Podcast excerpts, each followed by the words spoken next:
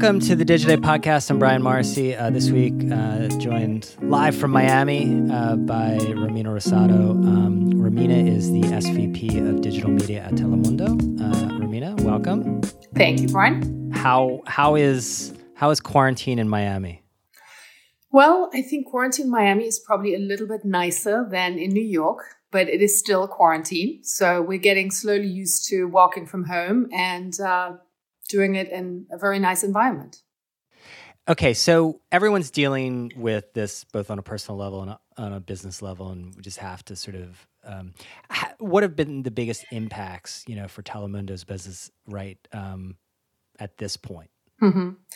Well, I mean, because there's the production yeah. and then there's the business side. So let's just take, you know, how you even make content. Mm-hmm. Yeah, I mean, I will say it's also different at the beginning and where we are now, right? So let me maybe start at the beginning. Obviously, we have, sure. um, you know, we produce a uh, a lot of shows. We had shows under production, both scripted and unscripted, right, in many different countries. And when um, COVID nineteen really became, you know, a, a, giant issue, we had to shut down production. Uh, and as a broadcast network, it means that we have hours of programming that we have to fill, right?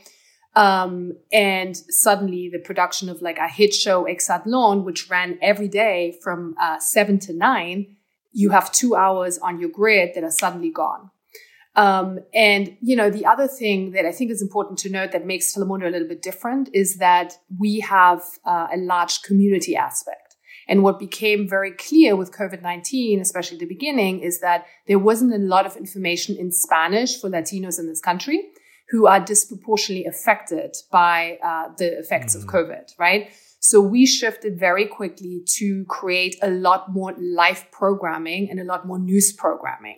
So we went to 12 hours live at the very beginning and for the first month and a half. Uh, we extended our morning show to like pretty much four and a half hours, I think. We launched a new show in, um, uh, in the afternoon. We extended our newscast. We launched uh, four new specials that were all about coronavirus, all in Spanish, bringing in experts and doctors and what have you not.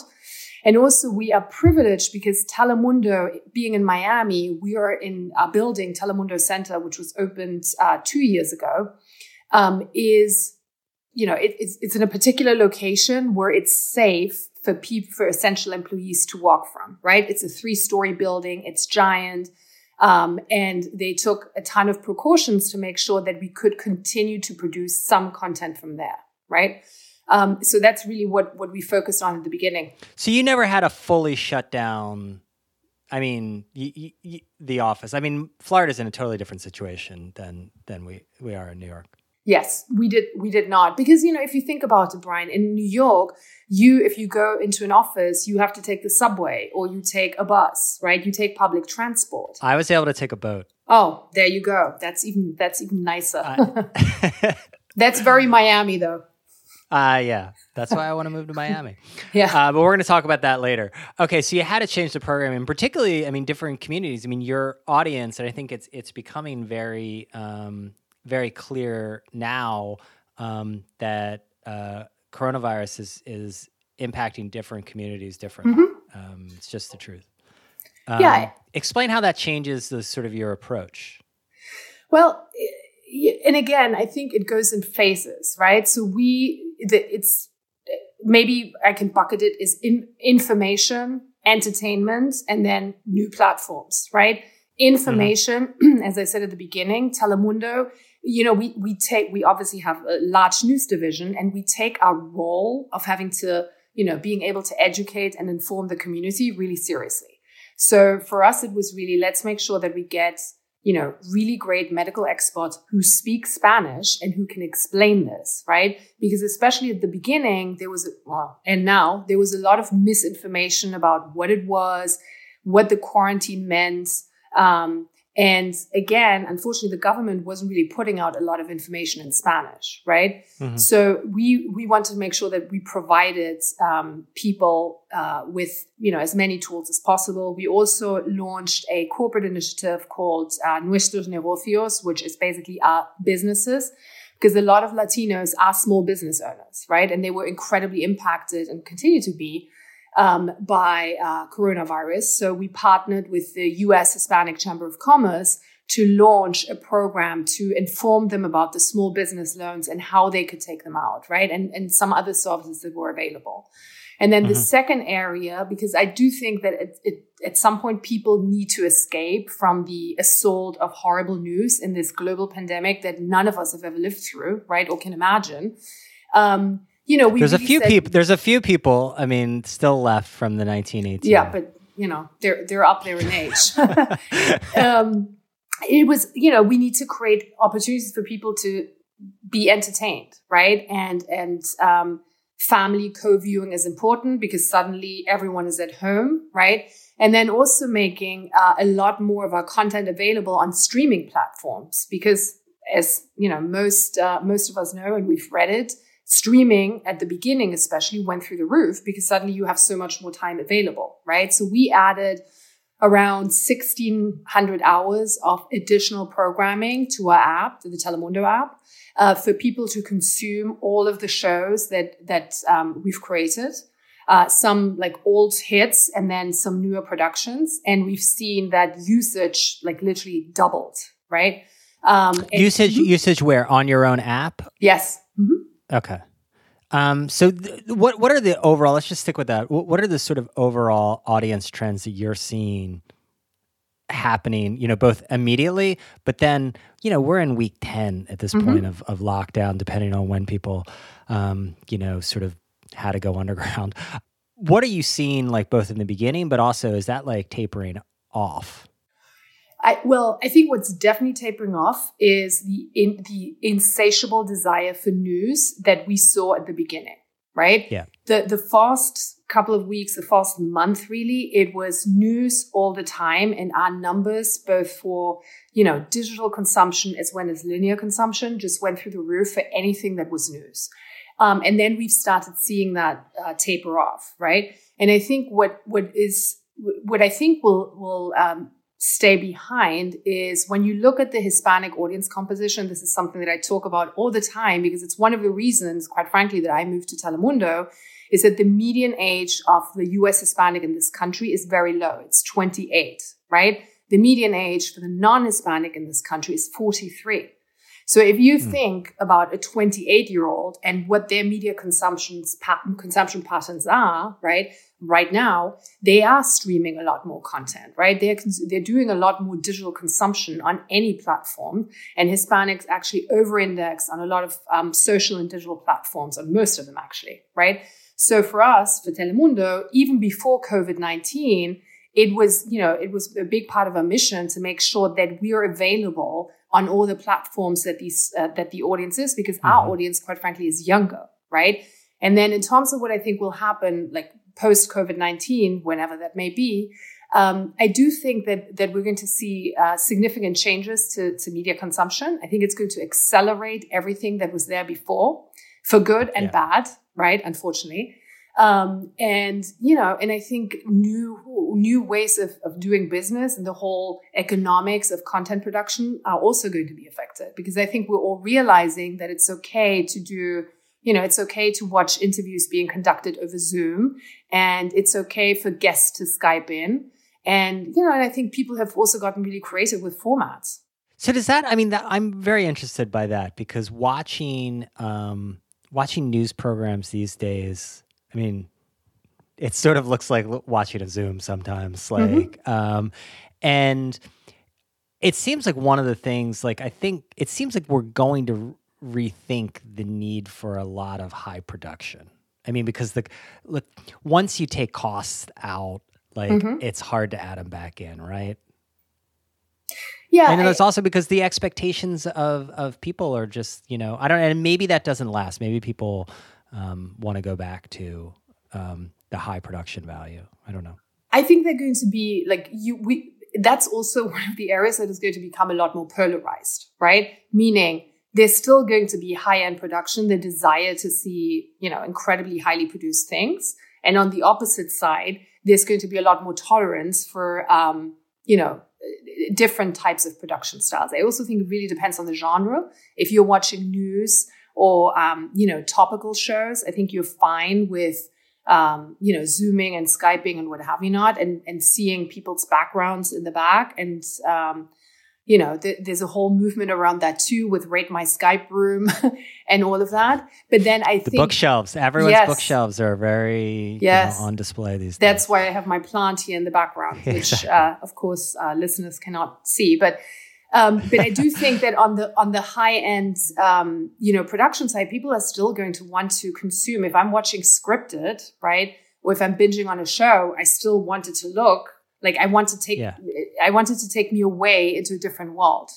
What What are you like? What are the plans for production right now? Like, I mean, you're you're in Miami. Mm-hmm. Um, mm-hmm. So I think there's a lot of advantages there. Florida is opening up. Um, you didn't never had to close down um, the office uh, fully, at mm-hmm. least. Um, but I mean, we're getting to the the part, uh, the point where um, you know the key fall season is coming up, um, and I think people are going to be running out of programming at some mm-hmm. point. Yeah, I mean, we're uh, you know lucky in that regard. So number one, we can continue to produce all of our news and topical shows from Telemundo Center, right, with extreme precautions. And you, if you see it, like the shows where we have more than one talent you know, we're enforcing social distancing and a lot of other things because at the end of the day, that is the most important thing, the, you know, health and safety of our employees. Um, and then, you know, some of the productions that we have, like we Exatlon, which I mentioned before, which is produced in the Dominican Republic, right? The teams have been working on how we can resume production, and you know, it's going to be resume. Uh, re- it's going to resume fairly quickly. Um, and then we have a lot of banked programming that will see us through, you know, a significant portion of time. We also have Telemundo has global studios. Um, so we produce in a lot of different countries. Um, and again, are looking at creative ways to, um, you know, to, to produce more content. I think where it's going to be, you know, interesting in the fall is when it comes to things like live events, right? Um, and and that's where like you know award shows music events concerts sports right that's where it's going to be really interesting what that looks like. Right. Um and and have you have you done any preparations for that? I mean at this point mm-hmm. like live events are out. Maybe in florida who knows? No, no i mean yes because you know we for example we broadcast uh, two major music award shows a year the latin billboards and the latin american music awards in the fall right and, you know, we're, we're looking at all possible ways of doing it with an audience, without an audience. Obviously, it's going to be most likely without an audience, right? What does it look like? How do you enforce social distancing in a stadium, right? Yeah. And then, you know, I mean, well, did you watch any mm-hmm. of the sort of high or even the games or the highlights of the Bundesliga like coming back? Yeah, I mean, it's going to take some adjusting to get. Yes. I know the the players were doing the same sort of thanking of the fans that aren't, weren't there um, yes. It's going to take some adjusting. but you know what? But I think people will adjust. If anyone had told me that I'd be like watching, you know, the graduation um, uh, program last Saturday, I mean, before this, I wouldn't have watched it, right? And you, yeah. you just end up, um, you, you end up changing your, your consumption. So uh, you're part of the sort of NBCU and Comcast. Mm-hmm. Um, so w- what sort of uh, the consumption patterns on Telemundo, because you've talked about it being a much younger audience, um, mm-hmm. how different are they from the other networks within the umbrella? Well, I mean, there are a lot of networks. yeah, it, it depends. Um, but you know, Telemundo has a, as I said, very young audience just by the nature of what we do in the language that we broadcast in, right? Um, and our potential audience is very, uh, very young, which is where Peacock comes in, right? So as you know, in the in the midst of all of this, NBC Universal launched Peacock, which is a streaming platform, yeah. which we're extremely excited by. And uh, Telemundo has a large content library on Peacock. I think it's around three thousand hours, right? Because I think um, NBC Universal recognized that Hispanics are not, you know, there's 60 million Hispanics in this country. So just quantitatively, it's an important audience. But when you look, when you dig deeper and look at their media consumption behavior and their age, they're a natural um, audience for a service such as Peacock, right? So you see, yeah. when you actually go to Peacock, you see Peacock Latino. Um, and that's a whole section with content that is really targeted as you, at US Hispanics. Mm-hmm. And it's still too early. I mean, with Peacock to tell like what kind of consumption you're seeing there. Yeah, well, I mean, Absolutely. And, uh, but as Linda Yaccarino said last week at her upfront presentation, you know, free sounds really good right about now. Um, it does. It does. So I guess there's two, I, I don't know, we, uh, Tim Peterson, who knows like approximately a million times more about streaming than I do. Um, you know, he wrote about uh, Peacock, and um, you know, I think there's two. Is this the best time for it to launch, or is does it, or is it that well, this kind of gives um, next year is really going to be the test. I mean, this is a go long strategy, so I don't know whether it's the best time or not the best time.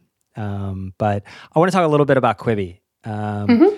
Quibi um, you have some programs on Quibi. Um, yeah. Let me ask you this. I mean, we talk about very early, you know, you go on Twitter and people w- want to say Quibi's DOA.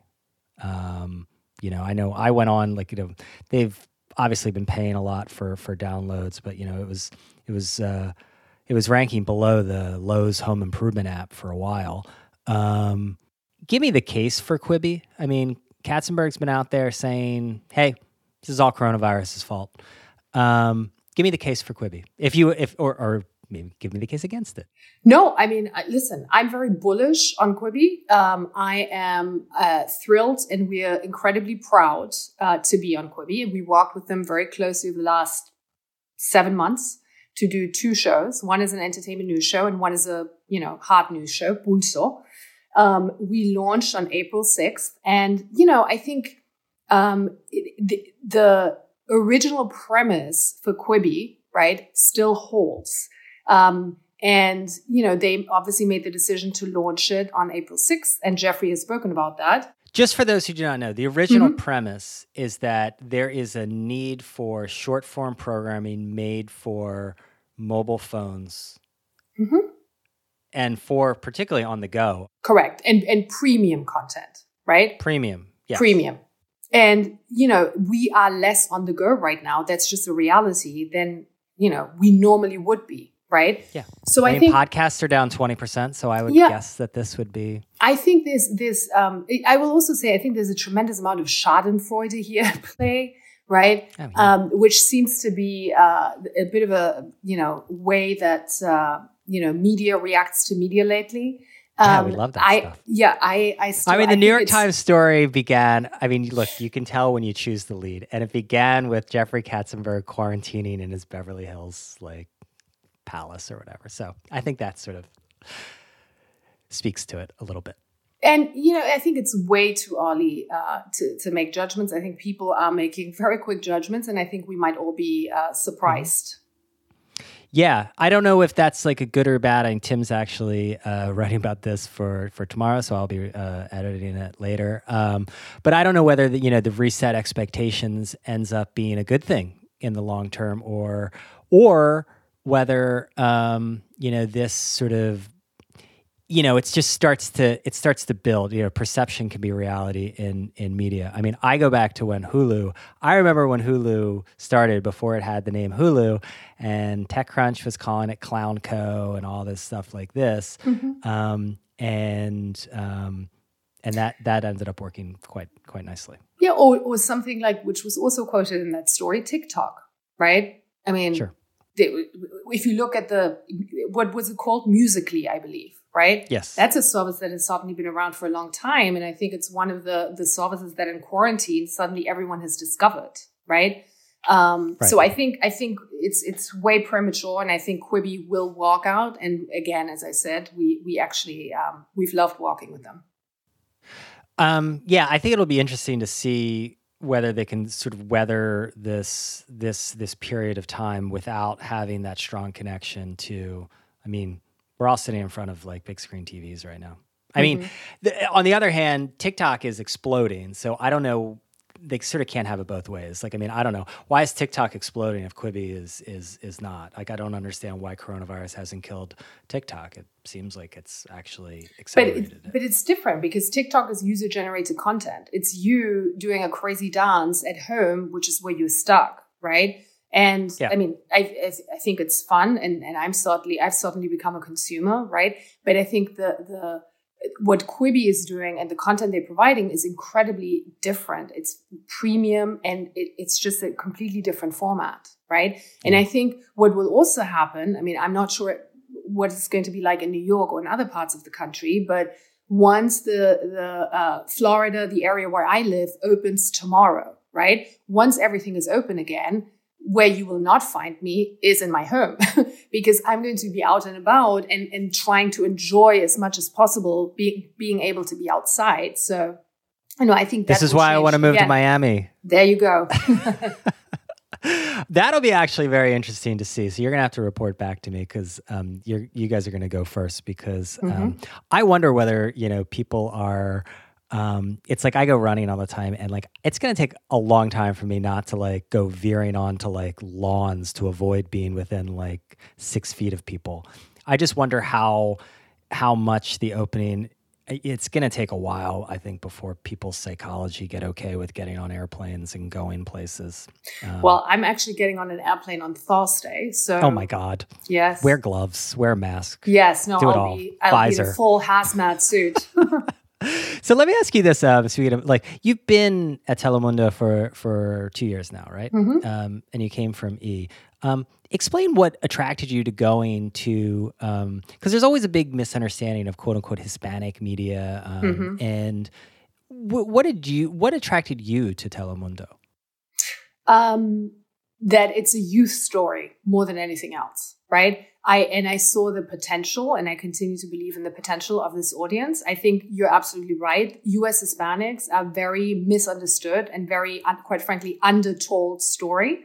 Um, and you know, and I think the when I joined Telemundo in 2018, it was also and continues to be a very uh, particular time because I think a lot of Latinos um, you know, post 2016 and post the election, right, they have refound their identity, so to speak, right?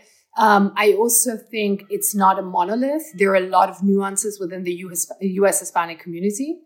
Um, and I find it, you know, really interesting to walk at a brand that is trying to, you know, transition to digital as every single media brand uh, in the world is doing, but it's also doing it um, for an audience that is so incredibly young. Mm-hmm.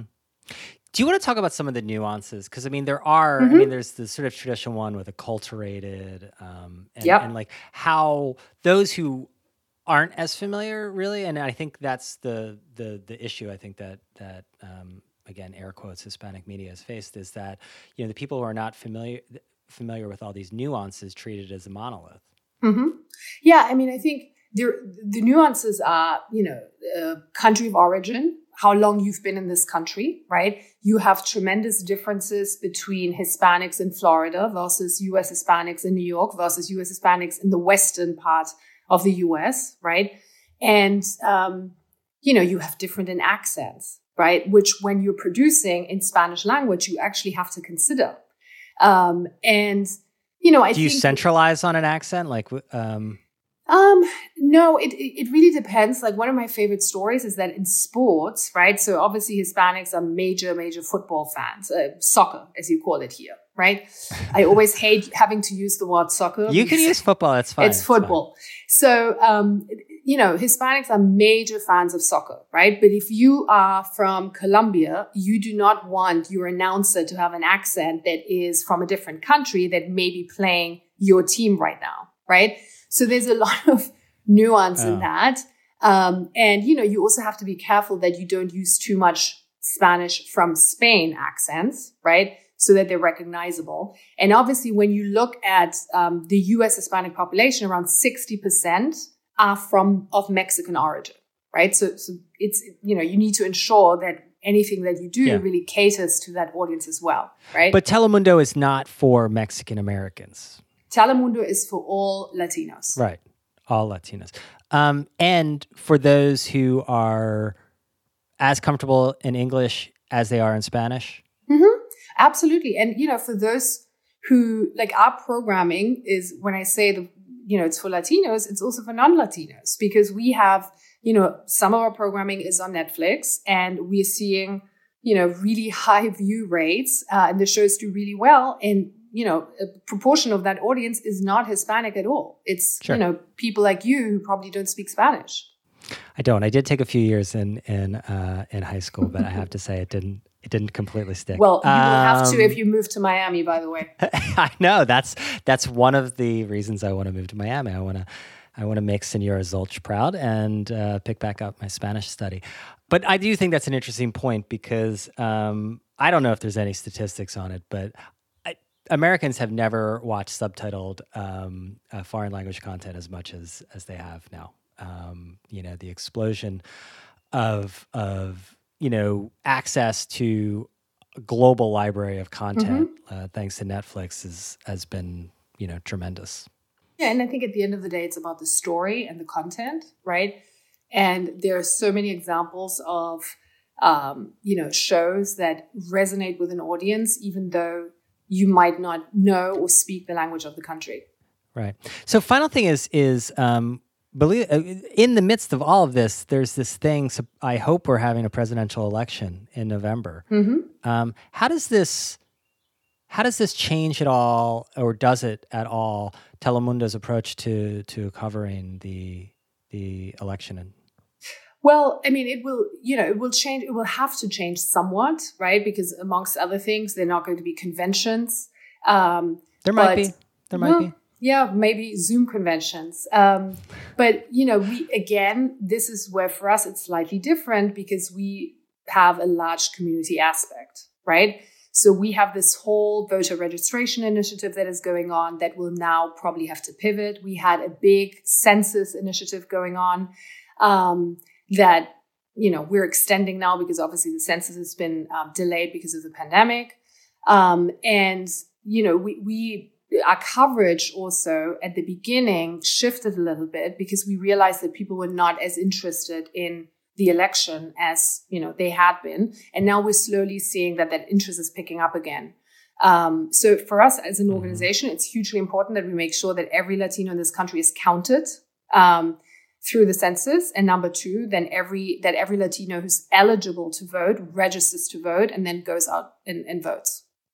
Yeah, I, it'll be interesting to see what the the issues, the fault lines that develop, because I think they're going to be totally different now. Whereas, um, you know, before, um, just the reality is, you know, immigration in particular would have been used as a wedge issue, um, whereas now I don't think it's it's going to be. Um, there's just the, you know the the economy is collapsing, mm-hmm. and, and it's pretty clear.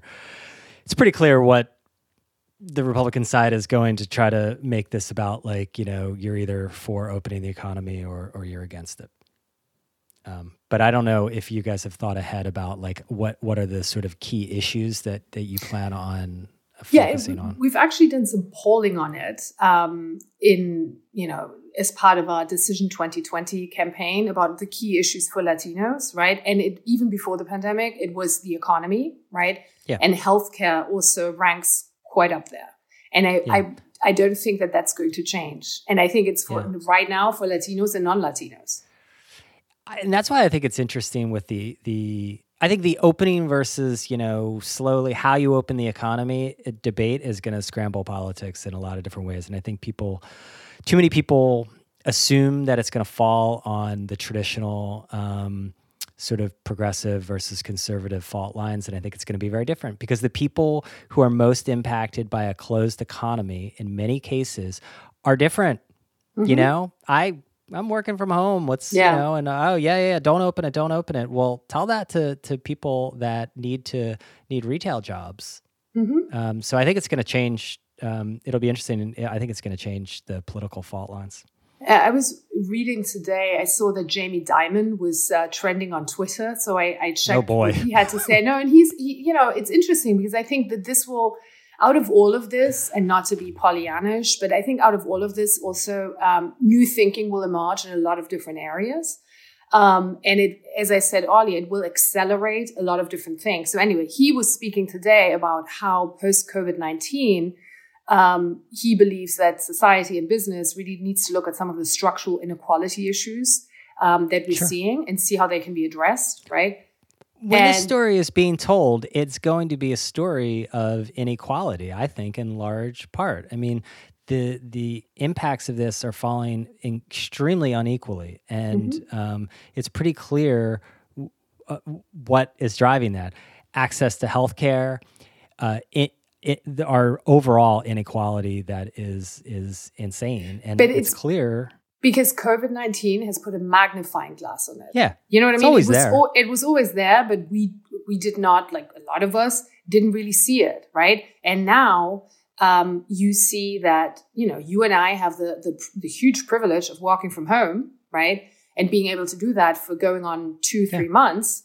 And uh, you see all these people who you know in the past have made your life uh, you know pleasant um, and they are out of jobs and have been out of jobs for a significant portion of time. So I, you know, I think it's it's magnifying. It has magnified the inequality that already existed and that is structural, and um, you know, and I think that hopefully that forces all of us to come up with solutions. Sure. So, final issue is on the advertiser front. Are you seeing advertisers adapt at some point to these message their, their messaging and to be able look?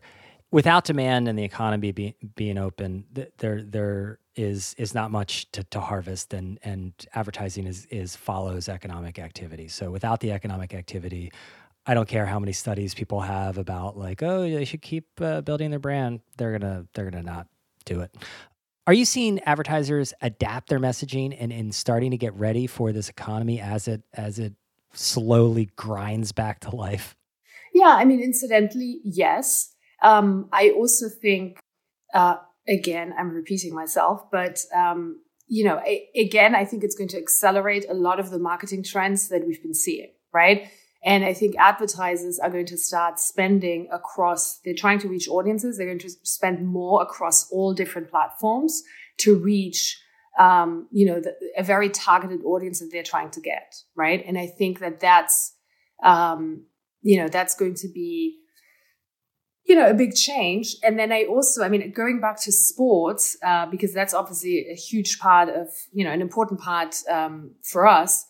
Um, I do think that these big communal events, right, that that um, in many cases are sports.